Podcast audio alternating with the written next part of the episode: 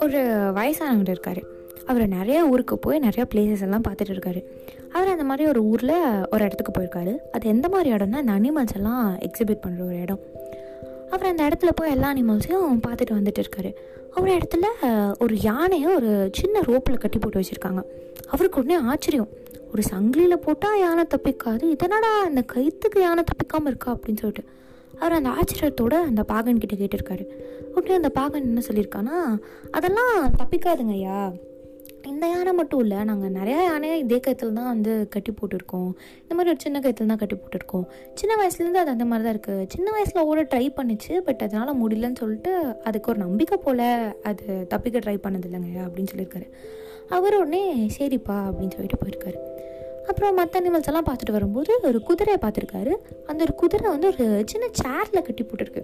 அவருக்கு உடனே மறுபடியும் ஆச்சரியம். என்னடா இந்த குதிரை இந்த சேரில் தான் கட்டி போட்டிருக்கு அது இழுத்துட்டு ஓடிடலாமே. அது எப்படி அங்கேயும் நின்றுட்டு இருக்கு அப்படின்னு சொல்லிட்டு. உடனே அந்த பாகன் கிட்ட கேட்டிருக்காரு எப்படிப்பா இந்த குதிரை ஓடாமல் இங்கே நிற்குது அப்படின்னு சொல்லிட்டு. உடனே அவர் சொல்லியிருக்காரு என்னையா பேசுகிறீங்க அந்த குதிரைக்கு என்ன இரும்பா இரும்பு தெரியுமா? இல்லை பிளாஸ்டிக்குன்னு டிஃப்ரென்ஷியேட் பண்ண தெரியுமா? அந்த குதிரை பொறுத்தளவுக்கு கட்டி போட்டிருக்கு அது அமைதியாக நின்றுட்டு இருக்கு. அவ்வளோதான் அப்படின்னு சொல்லியிருக்காரு. அப்புறம் என்னாச்சுன்னா கதை முடிஞ்சு. இந்த கதையில் நம்ம சொல்ல வேண்டிய கருத்து மட்டும்தான் இருக்கும்.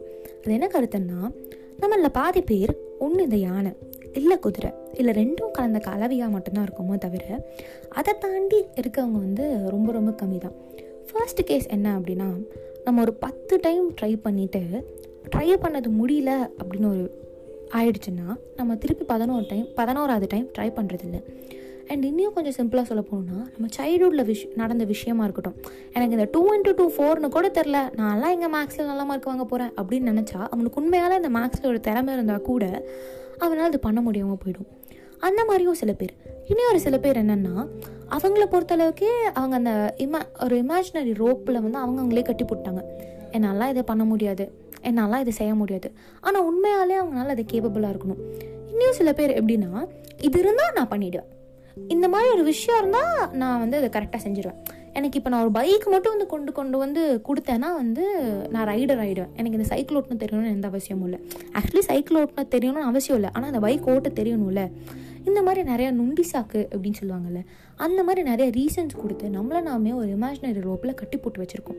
ஏதர் ஒரு கேஸ் இல்லை ரெண்டு கேஸுமே இருக்கலாம். சின்ன வயசில் வந்துட்டு முடியாது முடியாதுன்னு சொல்லி இல்லை அவங்களே ட்ரை பண்ணி முடியாமல் போனவங்களும் இருக்கட்டும்.